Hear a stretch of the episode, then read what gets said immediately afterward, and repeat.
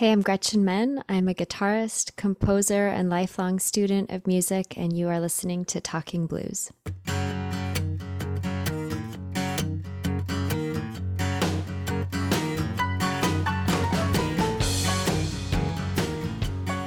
So, in your bio, it says that you destroyed your mother's violin at a very young age of three. Um, can I assume that your mother is a violinist? She actually isn't. She had a violin, but it was primarily to harass her older sister and embarrass her when boys came over when they were kids. So she had a violin. My parents are hippies and so they were my dad was very permissive when when his 3-year-old wanted to play a violin like a guitar and drag it around the house. He thought, "Oh, how how lovely my daughter's expressing herself." But apparently the violin was never the same and my mom was not very happy about it. um, your dad also wrote for, or he was the editor um, for the Guitar Player magazine. He was when I was well before I was born and when I was a small child. I didn't quite have a full grasp on what he did until I became interested in music. I think it's hard for people to believe that that he didn't kind of force a guitar in my hands given what he did for for work, but he was um you know, my, my, parents, I think just, I was very lucky. They just wanted me to figure out what I wanted to do in life and to be able to be a functional adult while doing it. And so when I got interested in guitar kind of on my own, my dad kind of gave me a nudge and was like, honey, do you know that I kind of know a little bit about this? And so he took me to, to the CD store and we, um, and he, you know, pulled off you know Jeff Beck records, and he's like, okay, you like Steve Vai and Joe Satriani, okay, you need to know who Steve Morse is, and you know he kind of said, okay, if you like this, you should also listen to these guys. And I just remember him getting me a stack of CDs, everyone from like Adrian Belew to Django Reinhardt, um, just um, so, so, many. He definitely pointed me in the right direction without ever um, trying to choose my path for me. So I'm very lucky.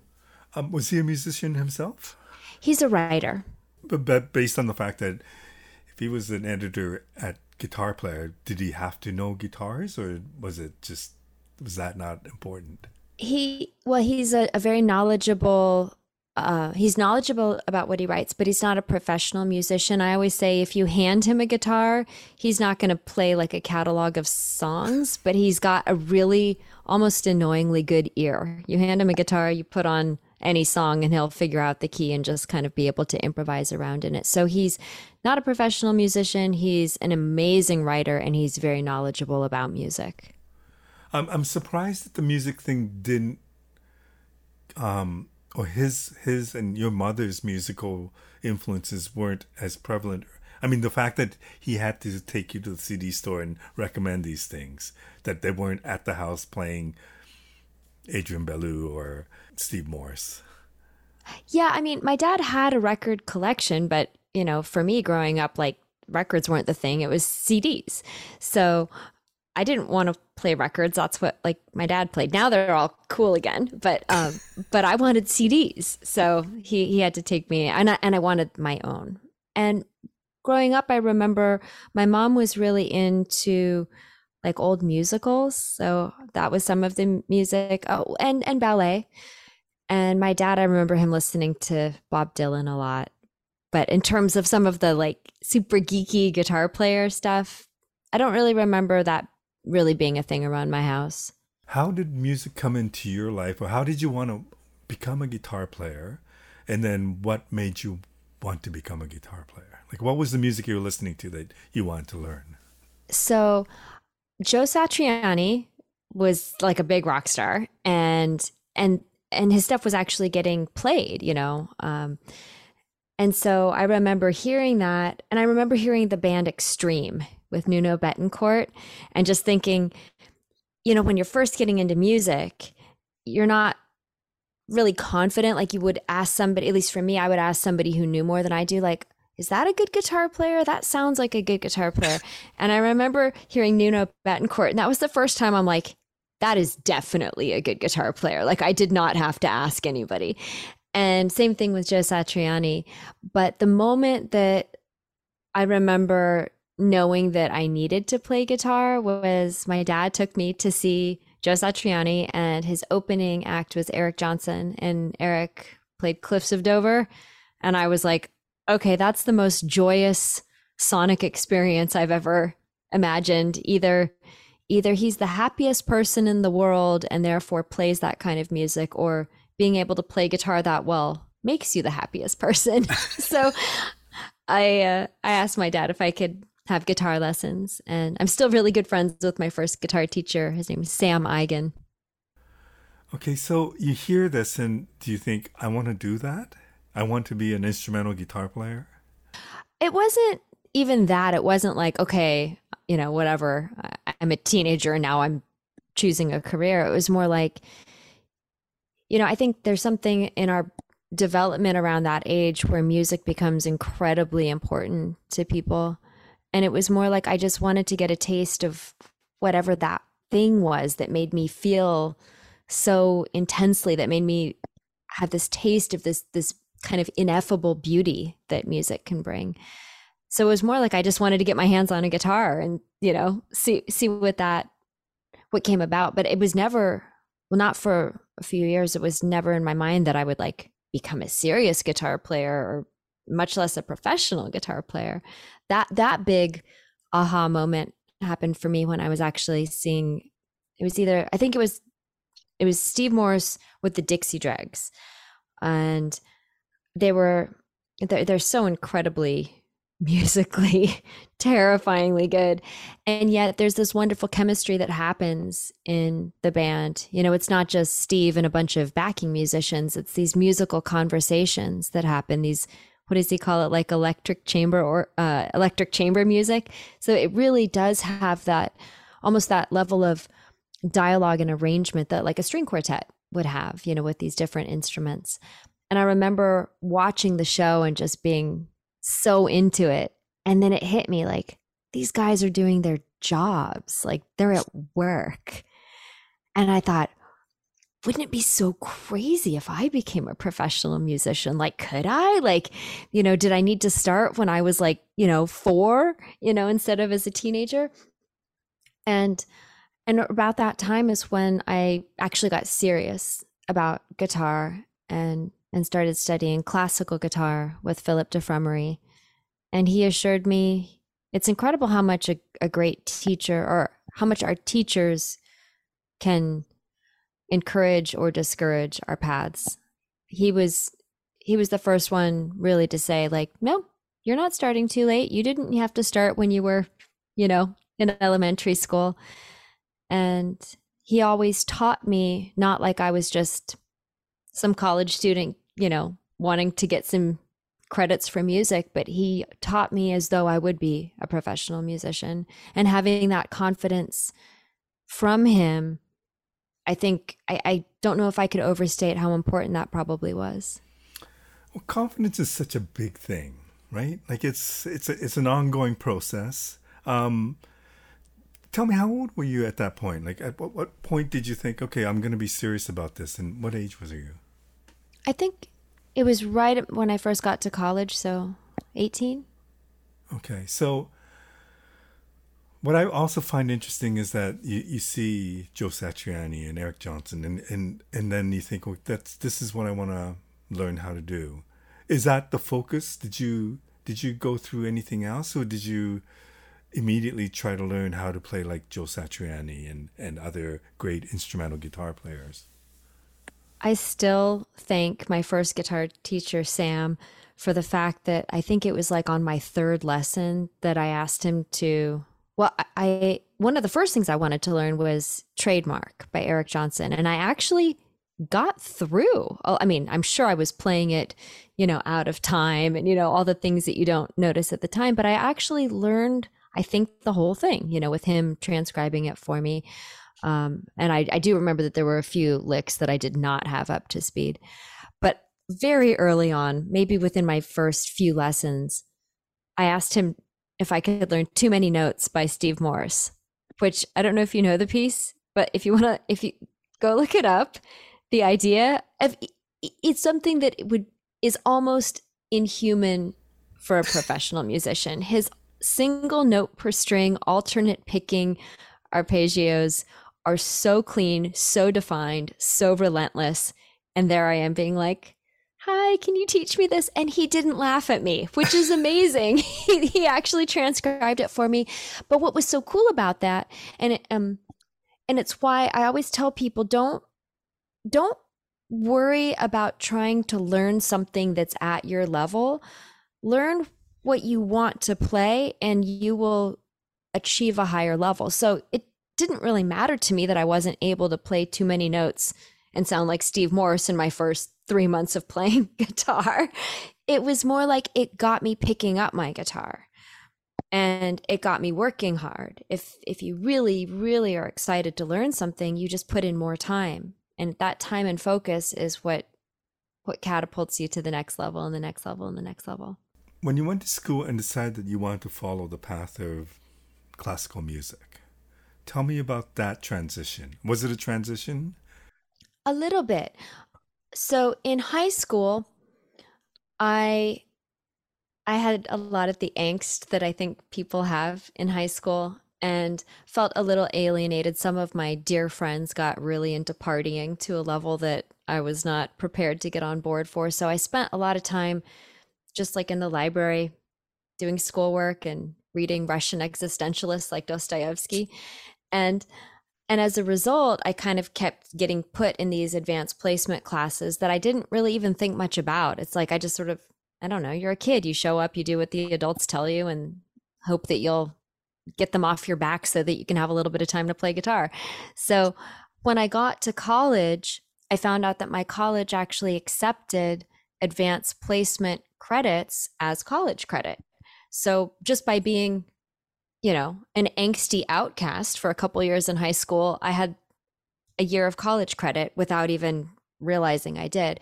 And so you know, my school asked me, Do you want to graduate a year early? You can if you want.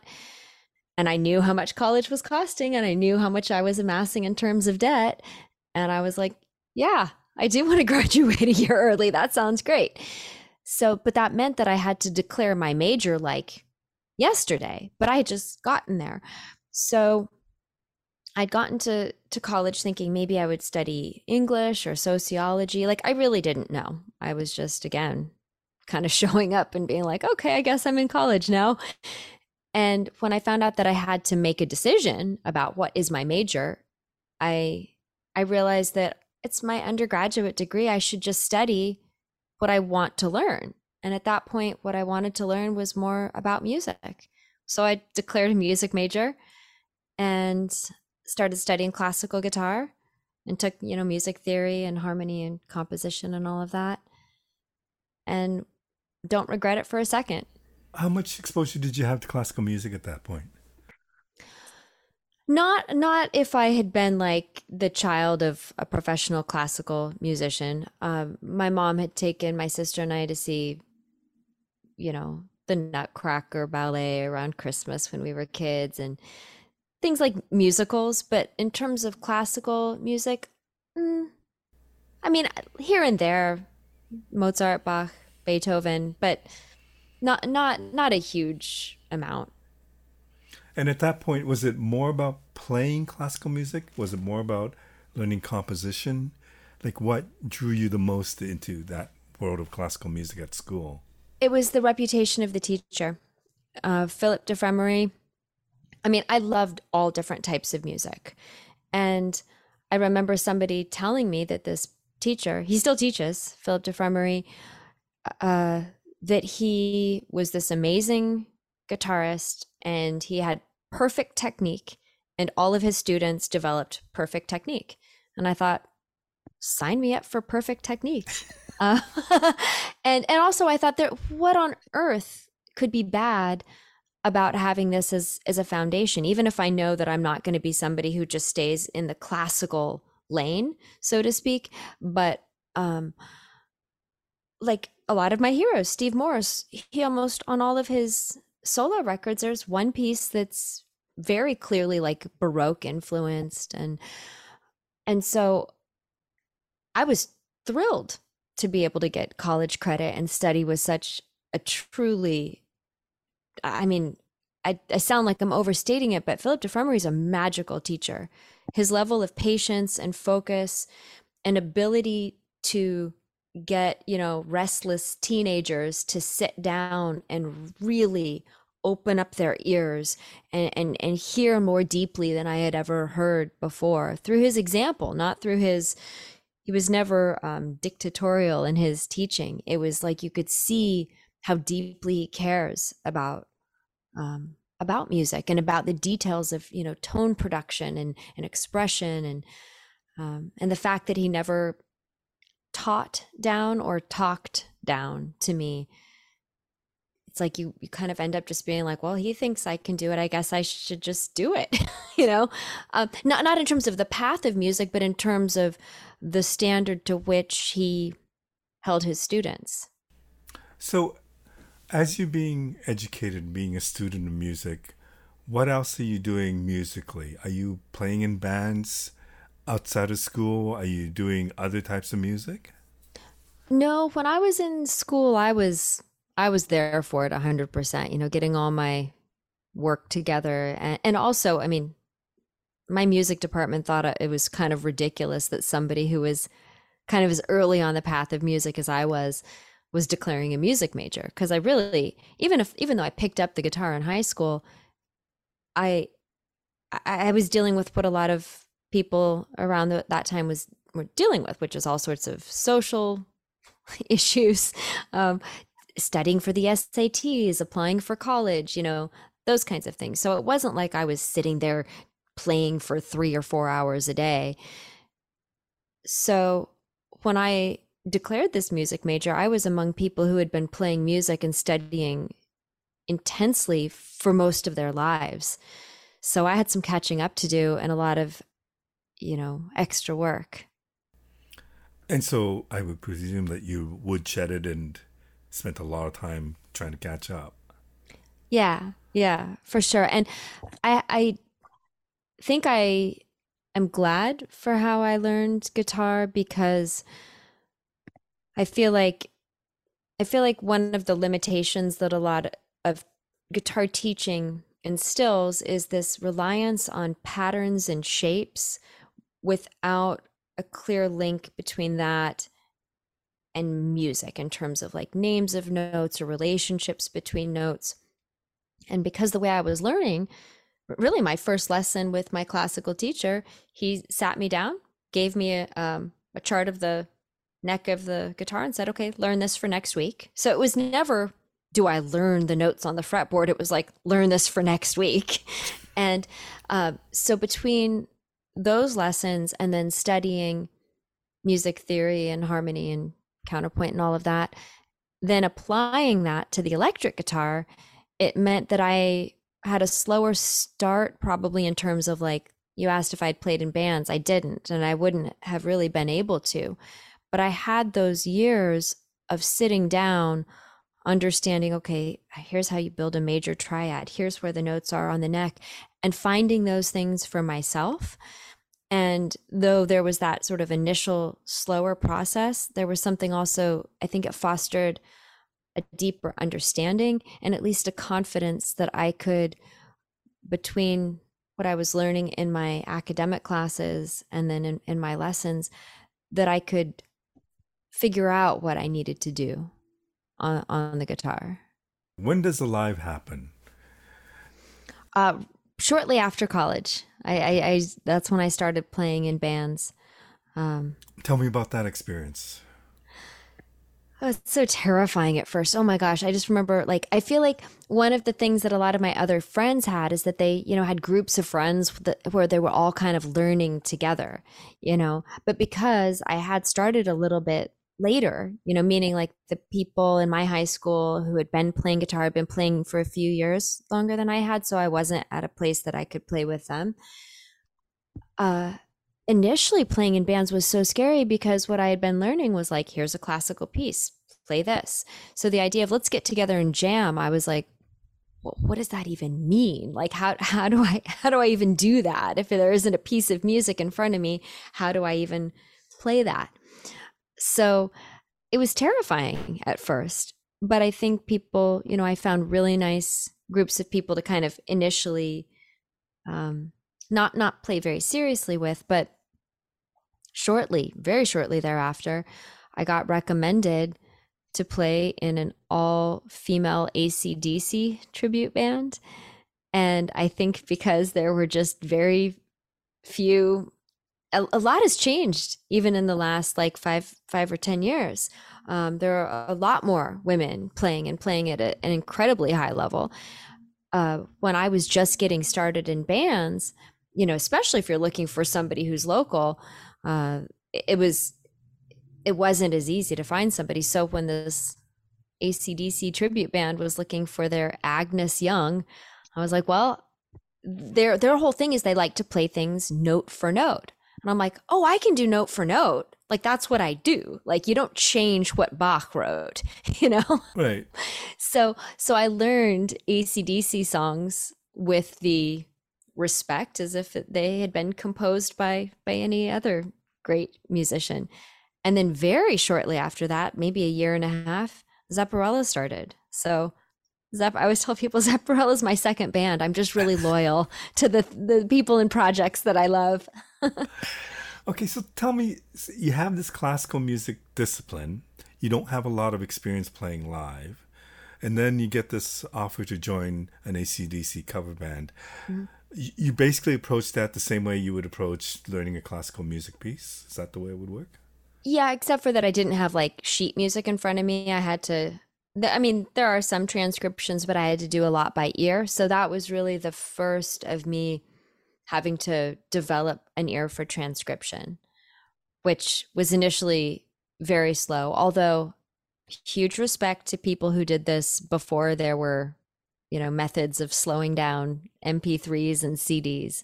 So um, I, I've I've heard you know people people older than I am who who took records and slowed them down to half speed and all of that. So um, I, I can't even imagine the the patience one learns doing it that way.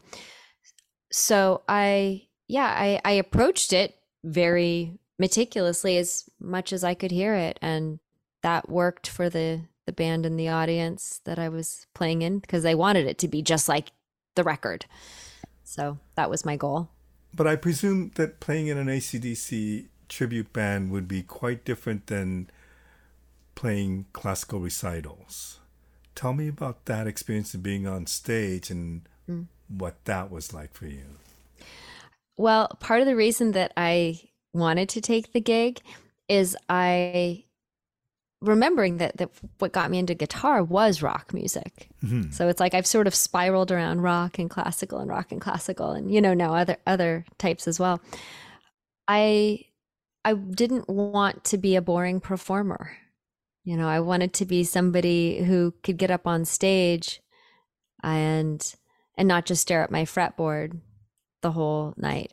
Great classical musicians, I'm you know, they're great performers as well but I was very well aware that coming from a classical background where the level of compositional detail and sometimes technical requirements were something else that the idea of you know running around on stage while playing guitar i was like that sounds terrifying. That probably means i should do it.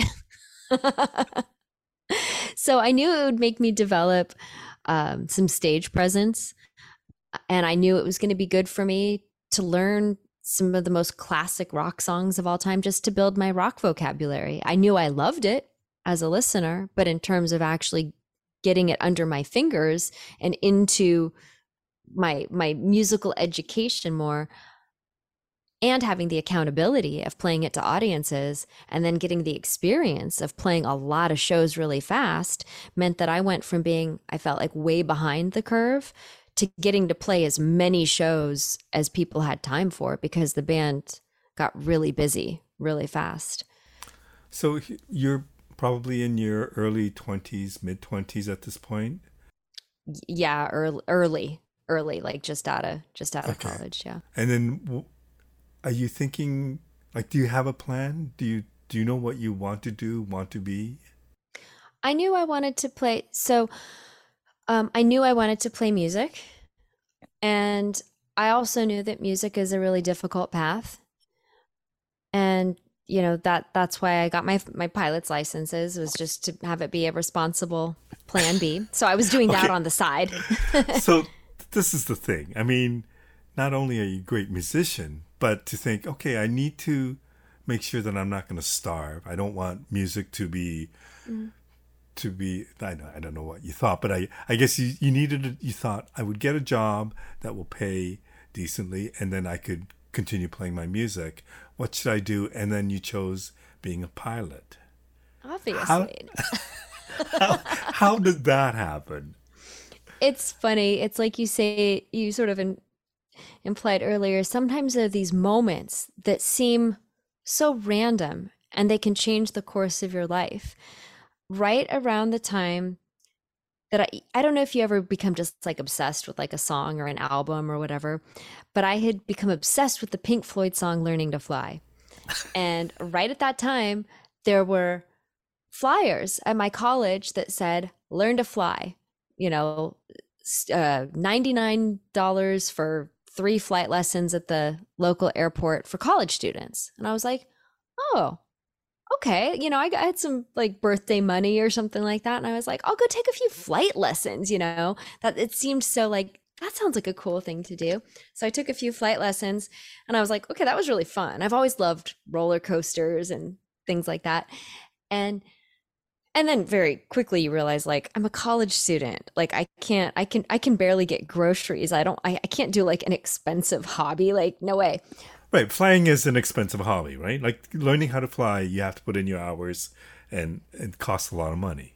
exactly um but then when graduation was coming up and i was looking at the possibility of either going back for a master's degree like in composition or classical guitar but also realizing like i haven't been on stage i haven't played a gig i don't want to be the most kind of inexperienced person with this kind of this degree that um, d- that doesn't match my experience. So I thought I'd rather get some experience, and also I don't want to become the way I had teachers and professors who had these wonderful attitudes about music, but you also encounter people who are just really jaded and bitter, and you just think, what what did music do to you? You see these people who like their hearts got broken by music or something.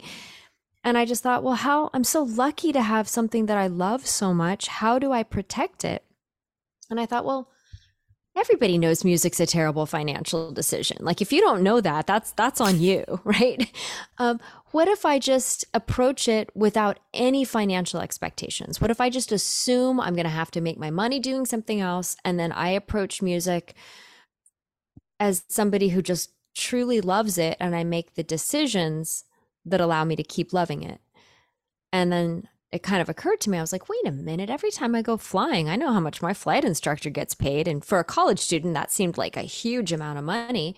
And when I researched flight schools, I sort of figured that I owed myself another year of education because I had graduated early.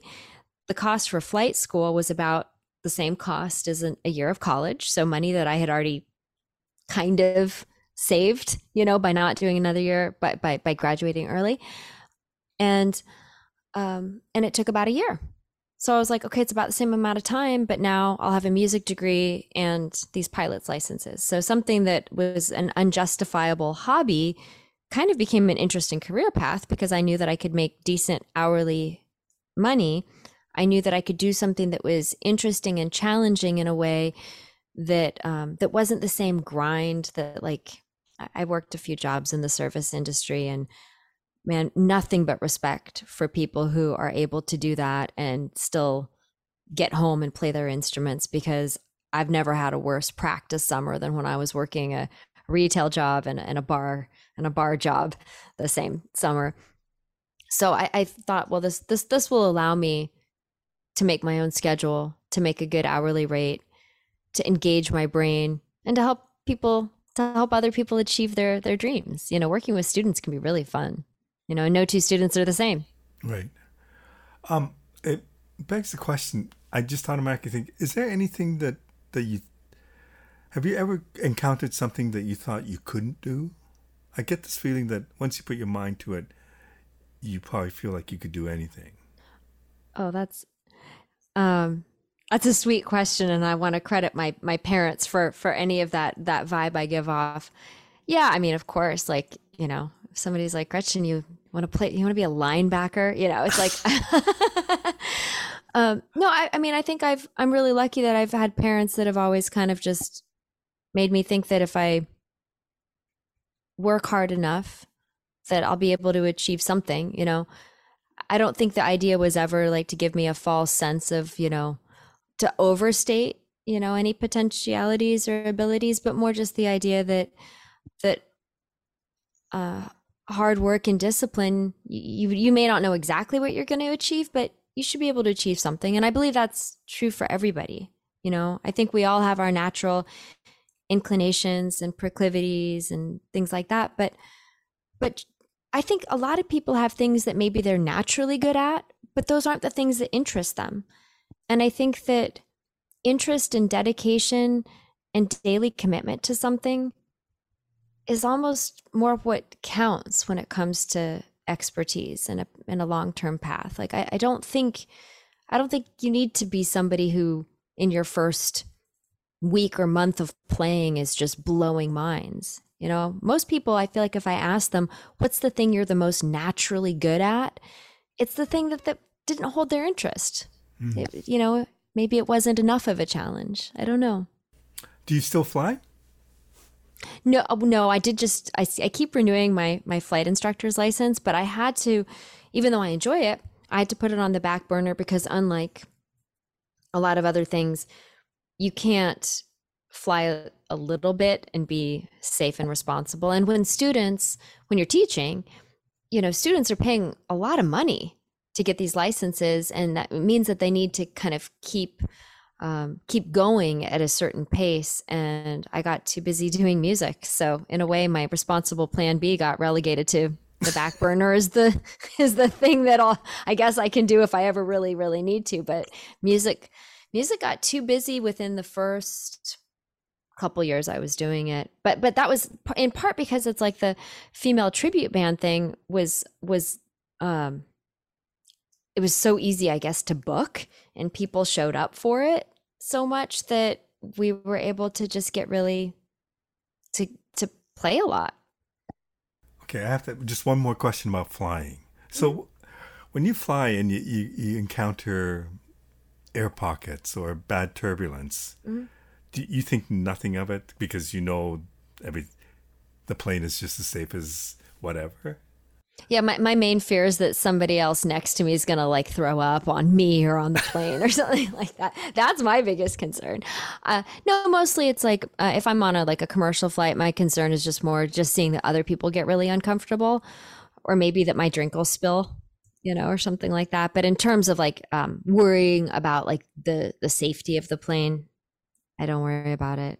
I mean, the I think the level to which the turbulence would have to be bad would be so much worse than people imagine in order to really risk there being some sort of structural damage.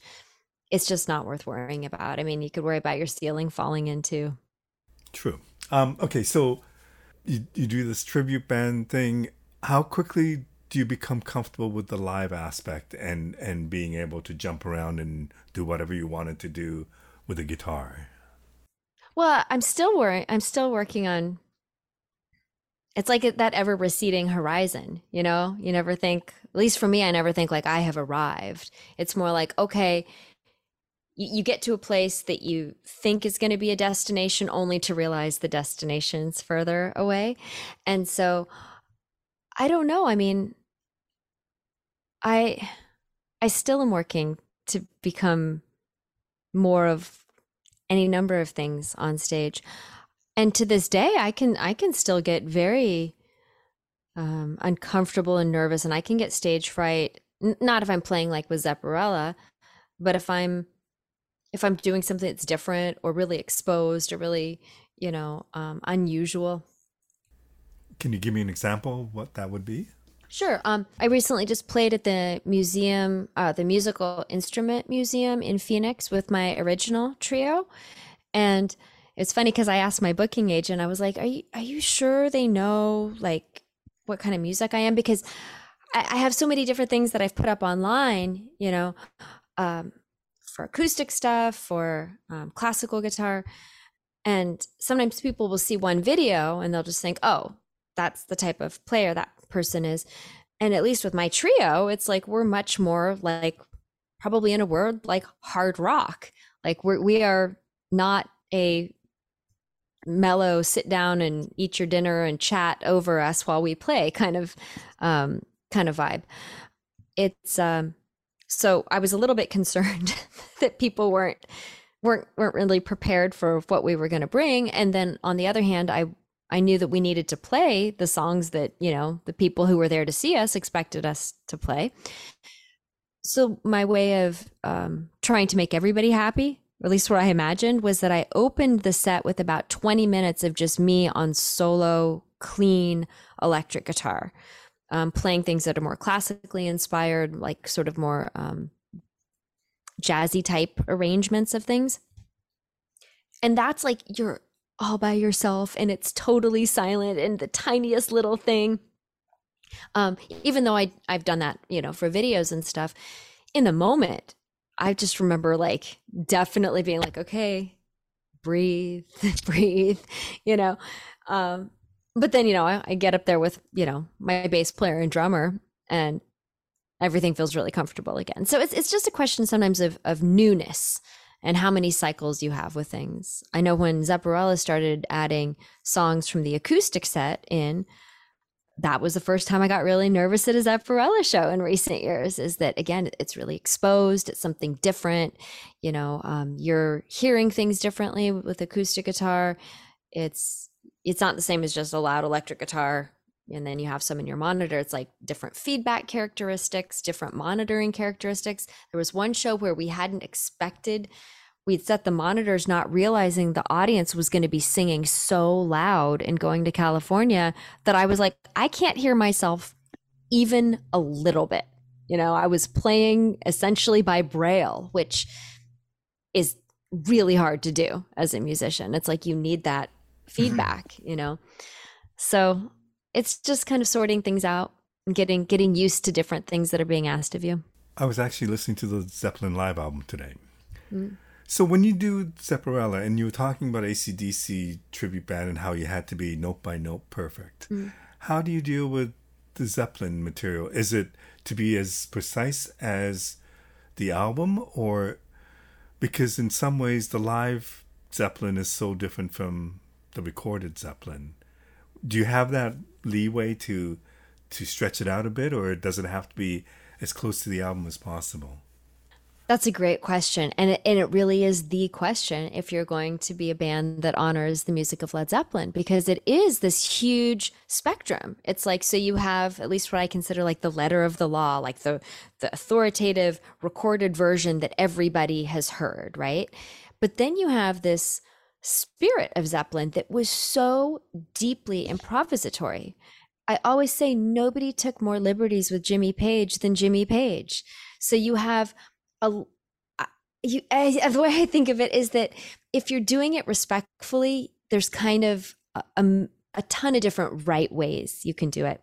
The way that I've opted to approach it is I'm a fan and I think that first and foremost you you got to I wanted to play things the way that I was used to hearing them. So like the album. So I learned things as note for note as I can possibly get them, given the fact that Jimmy Page was famous for multi-tracking guitars. So sometimes you have to do all sorts of weird approximations or sometimes I'll use double stops, you know, where there's clearly a, a double tracked like guitar line and a harmony, but you you can get both lines if you you know arrange it differently um, and then usually what we'll do is we will stretch out in places where zeppelin stretched out so for example dazed and confused there's this beginning lines you know those harmonics and then it goes into this verse but live they stretched it out a little bit further jimmy played a little bit more stuff there so rather so i play the stuff like the album you know, the things that people are there to hear and to show them. I have done my homework. I promise I I promise I'll do my best not to butcher all of our hero here, you know, to show that I've put in the work and to and to honor the piece of music as though it is a composition because it it is. And then once we've done that, I will do an improvised solo where I try to improvise within the the universe of Jimmy Page, but maybe with a little bit of my own flavor here and there, not to try to undermine anything, but more to just say, you know, part of part of honoring this music isn't just in mimicry. You know, it's it's in having a moment that's going to be one moment between our band and the audience that is there tonight. And it will never be replicated exactly the same way twice. Um, so I, I, we try to do a little bit of both and we try to do that extra credit stuff not as a substitute for what people are hoping to hear. So they're going to hear the solo that they can sing every note to it, but then they might get a little longer version too. What is it about tribute bands like Zepparella that that I wouldn't know anything about? Let's see. Like, does the popularity of a band like that surprise you? Does the way that the audience treat you surprise you? Is there anything that that I mean, you know, obviously tribute bands are huge and Zepparella mm-hmm. tours all over the place and therefore it has a following. But what is it that I, I might have no clue about that that you do that might have surprised you? Sure. Okay. I, I can tell you two things come to mind. The first thing is coming from you know a little a little bit of my my soul and education being in the classical world there's something that i find confusing and kind of disappointing about certain rock attitudes that somehow honoring other people's music is um, just not not an is somehow irrelevant. And i think would you would you say to a jazz musician that playing standards is irrelevant? You know you call the the local symphony to tell them that they have to stop covering beethoven? You know what i mean? Mm-hmm. great music is great music. And if people want to hear it why you know we learn our language our spoken language imitatively. Learning from your heroes as a musician is a great way to expand yourself uh, musically and creatively and also be able to connect with people on music that is already part of the common canon and is therefore part of like a common language. So to me, there's no shame in that. You know, I mean, you can do it and you can do it badly or you can do it well, but there's nothing that's inherently shameful about it. In terms of something that people would probably not know, but any tribute band musician would know, it's way easier to pick new songs to learn than it is to figure out which songs to not play in order to accommodate the new songs. so you can always come up with a list of, oh, I want to do that song, I want to do that song. And only recently have I kind of started being like, okay, everybody, I'm super down. I love these songs. But before we actually go and spend all the time to learn them and rehearse them, we need to prepare ourselves emotionally for what song are we going to take out of the set. If we're going to put in Traveling Riverside Blues, what are we taking out? Are we taking out the Lemon Song? Are we taking out Kashmir? Like, we can't just continue to expand this set. None of us, I mean, we like playing two hours, but I don't think anybody wants to play four hours maybe or let's just say maybe you have to have some substances that that we don't have and you know um so it's always it's the question is never what great new songs are there to learn it's what do you rotate out to accommodate the new songs and that's a painful process and, and can involve a lot of long discussions and, and, and angst within a band and i would presume that you do this because you're real fans of this music mm-hmm. right like i mean like yeah. you probably sure. more than the average person and you would yeah. know that material more than the yeah. average person yeah so it must be much more difficult to take out a song um, yes I do want to talk about the, the album you shared with me, your last album. As I said, I think is stunning. And what I loved about it is just just how diverse the piece is. And I was expecting a lot of rock guitar for whatever reason. And then what I what, what I got was somebody who is a great composer. Hmm. Is it a type of material like I don't know if you've been able to perform that live many times, but I would presume that's a difficult thing.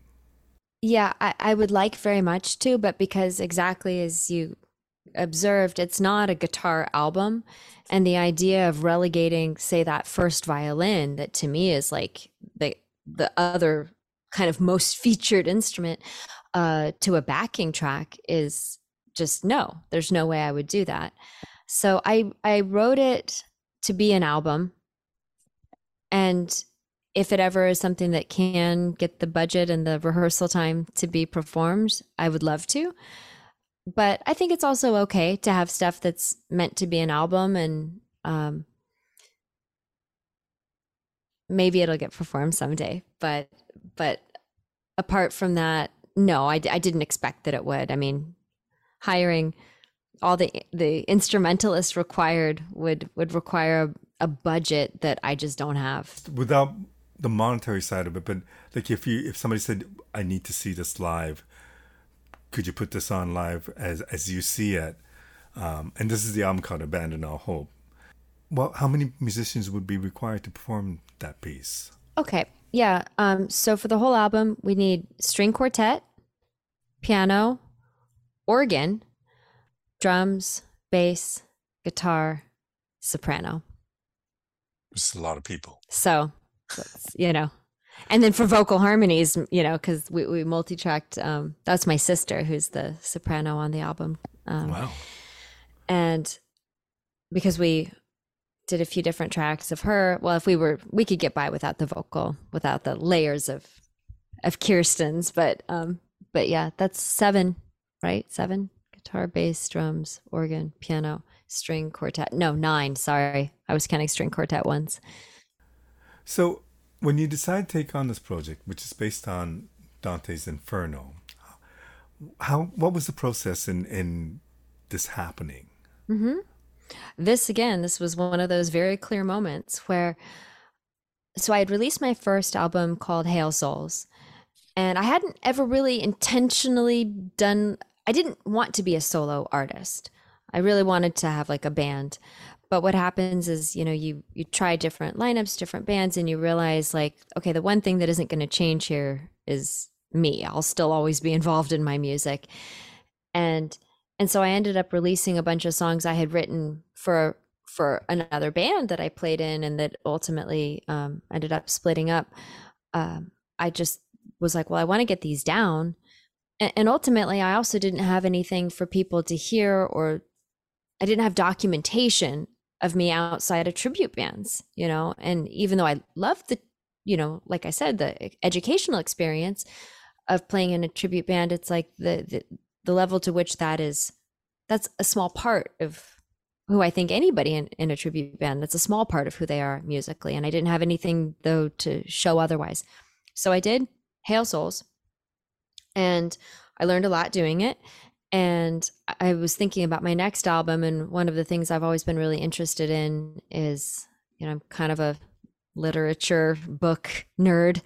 And I thought, I wonder if there, one of the most difficult things about instrumental music for people is actually what I like about it is there's so much room for your imagination. But without having a lyrics to to deliver a very clear message even if it's a metaphorical one. But with, without that, I think a lot of people have a hard time with instrumental music and want a little bit more structure or a little bit more clarity. And I thought, what if I somehow did something musically that was related to a piece of literature somehow? And I had been playing around with ideas for like, like I love Macbeth. It's one of my favorite Shakespeare plays. It's so dark. Um, and I was thinking about that. And then at the time, Michael Molenda who was the editor of Guitar Player magazine, had heard Hail Souls, and he said, "Hey, I have um, an idea. I'd like you know for you in your career. I'd like to bounce it off you." And I was like, "Okay, fine. Um, sounds good." Uh, and I prepared myself for hearing what I've heard so so many times and that is why don't you sing and why don't you play you know why are you playing this instrumental weird stuff that nobody you know like basically people my whole career trying to encourage me to go a commercial more accessible route. Um and and i remember even meeting with some somebody who was i don't know he was supposed to be super important. I don't remember who he was but in la and he couldn't we just it was like we were speaking two different languages he just didn't understand the idea that i didn't care about like making choices that would make me as famous as possible that but that i was interested in making sure that my music could at least be enjoyed by people who might be interested in it even if it's to a much smaller crowd so I went into the meeting already with my defenses up of once again explaining to somebody why I don't want to sing and all of that. And instead, we sat down at, I think it was like a Peet's Coffee, and he brings out a sheet of paper and it said, you know, Mike Molenda meeting with Gretchen Menn, um, Dante's Inferno, a journey in 11 different musical moods. And I just took one look at that, and it was like a goosebumps moment where I was like, I know what the next few years of my life are going to be. And I say few years because when you're talking about tackling Dante, right? I mean, anything like I try to take seriously, but I was aware of how much that was going to require me to grow musically, even with the, you know, the, the degree and some of the background. I was, I was like, no, no, this, this isn't like a, a rock concept album. Like I need to be referencing like, like the rite of spring, like, you know, Stravinsky. Like I, I need to be not just referencing great, effective, rock albums or concept albums, you know, Pink Floyd or Amused to Death by Roger Waters. Or some of, you know, Kate Kate Bush has some wonderful things too. Um, 50 Words for Snow.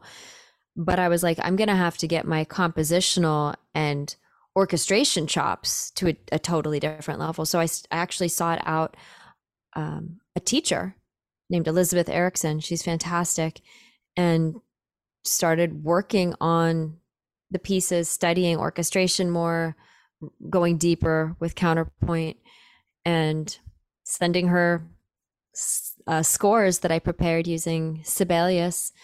Um, and she plays strings and piano so i could send her the parts and she could you know double check and make sure that i was writing things that made sense and i remember her sometimes coming back and saying okay this arpeggio you have on violin it's playable but if you move this middle note in here to this other thing, it really falls under the fingers nicely. And then I would try it out. I'm like, okay, it's basically the same thing, but it's more friendly for the player. So I spent a lot of time really trying to make sure that every note for every instrument was um, was idiomatically appropriate and and at the same time still um, uh, contributed to a sense of journey, which was the other challenge was to try to make it, all the different levels of Dante's underworld not just sound like different flavors of fire and brimstone, but actually still feel like a journey of sorts. So, was, so it was you, a long process. um, I can imagine. So I know you, you you studied composition, but when you how much composition in the classical sense had you been doing before this project? A bit, you know, like I had studied. Uh, uh, well, let me answer that better it was the most that I had done all at once. So, Abandon All Hope is the most intense body of work that I have for that more leaning in a very composed, you know, every note for every instrument, you know, checking checking things with great scrutiny and detail. That was the most I had done. Now I had done like a string quartet, a couple of things in college I'd won an award for best student composition. Um, I'd done things, but oh, man, talk about a very, very huge universe composition, right? And then orchestration too. So I'm st- I'm still working on it every day. You know, I'm I'm always trying and, to grow. Is it something that you hear in your head? Is it on paper? Like how? What's the process of creating what you did? It's um there are different ways. Um I do have everything transcribed. There's a program I use called Sibelius. It's like a scoring program. So it is on virtual paper. Um, sometimes I will sketch things out on like regular staff paper, but nowadays we, you know, we all have our devices and our ways of getting things down. So, uh, But are you composing with a guitar at all? Like, is the guitar involved? very little, very little. Um, I can tell you what I did compose on the guitar. I composed uh, the riff for Shadows, um, just that main heavy riff. The tapping line for uh, Savages, that was like, that came from a guitar tapping line that I had come up with. But, but most of it was actually written first, and then I had to go and learn it, which was a real pain. I can tell. so um, most of it was written away from the guitar, with with a few exceptions. I think it's a brilliant piece of work. What did it do for you, other than to know that you accomplished this amazing piece of work? But as a musician who is known a certain way, what did releasing that album do for you? How was it perceived and how was it received? Well, I only know what people have gone out of their way to tell me. So we, we tend to hear, I think, more from our fans than our our foes. Well, I shouldn't say foes. Let's just say YouTube comments are one thing, but emails are usually for you know who's going to email you to say how much they think you suck. I mean, maybe some people would.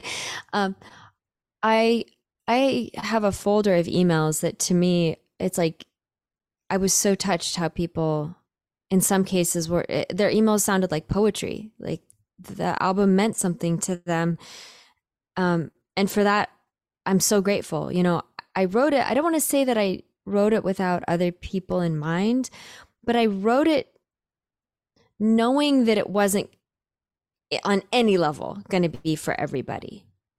Um, but it was something I wanted to do and and I happened to write it during kind of a, a, an incredibly difficult time that I was going through as well. And so there's some pieces that I remember actually being an outlet, you know. Um, so I learned so much doing it. I became a better guitar player doing it. I became a better uh, composer, a better producer. And we can always feel unworthy to do projects. And yet, by postponing them, we miss out on the opportunity for the lessons that we'll only learn by doing the project. So, even though maybe now, if I started again from square one, there'd be things that I could see that I might do a little bit differently, but it's a moment in time and it's a, a snapshot along my development. I'm I'm proud of it. I worked hard on it. And to me the best thing or the most important thing art can be is honest and and not pander. It's not to say that there's not a place for pop or whatever but i don't like i don't like being talked down to by art. I mean who likes being talked down to? Nobody does. But i i like i like art that that i have to reach out to a little bit that engages me. And so that's what I wanted to write for anybody who might be interested in hearing it. Well, it's as I said, it's a stunning piece of work and well done. So you you talked about doing that gig recently and not knowing what the people knew about you or were concerned about which you they knew. Mm-hmm. Did that ever get in the way? Like, you know, you go on the internet and I can watch you play a Beethoven piece on the acoustic guitar. I can watch you do um, a Zeppelin instrumental of Going to California. Mm-hmm. I can watch you do Zeppelin as a band. Um, obviously, as you said, your interests are wide. But has that ever, does that work against you? Is it ever a thing that you're frustrated by?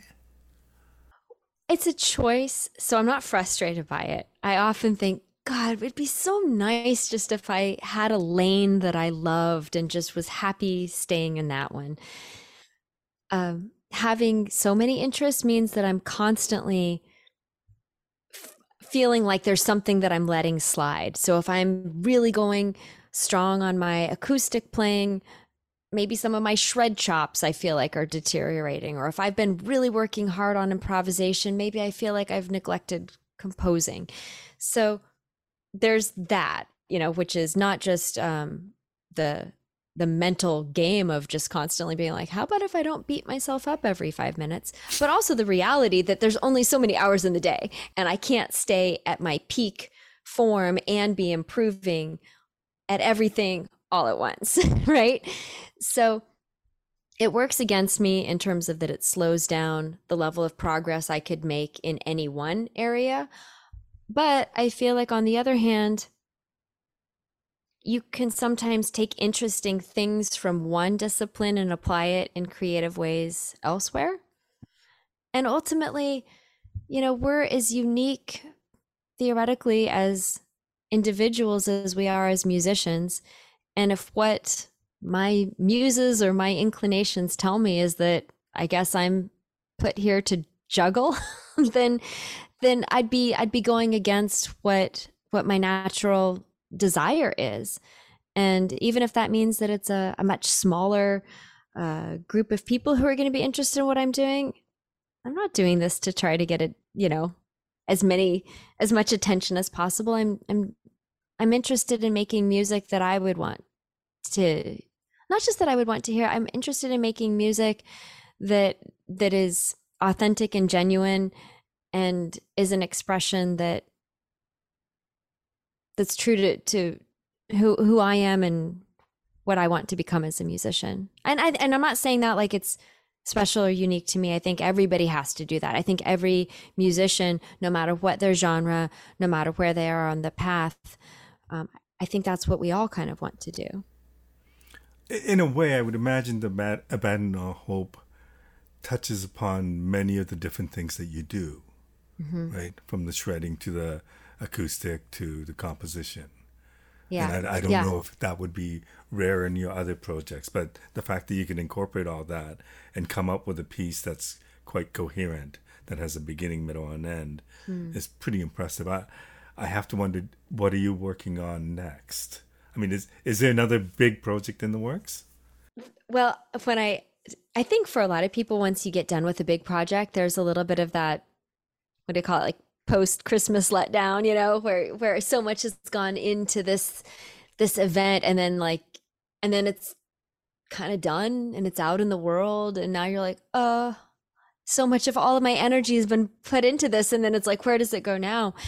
And I was really I had a a, a sense that I was so happy with the team of people I worked on the album with, like Michael Molenda, who did the concept and the libretto, and Max Crace, who did all the art uh, and photography, and then all of the musicians who played on it.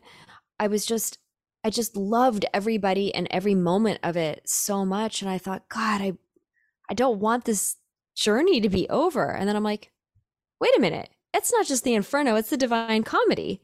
I got two more before I have to really be sad about this. So I'm actually um, almost done composing Purgatory, wow. um, which, though initially I had been working on an album of like solo guitar pieces, something that I'm like, okay, I want to do something different. I want to do something that I can play live.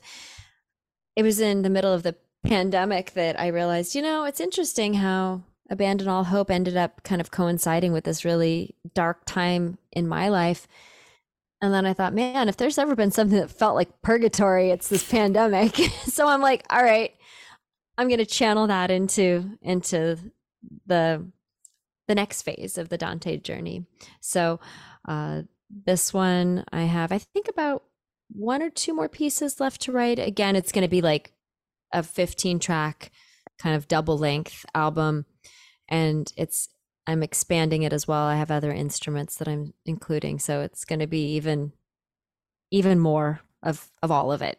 I should wrap this up, but let me ask you, how do you define success? I think it's approving of yourself.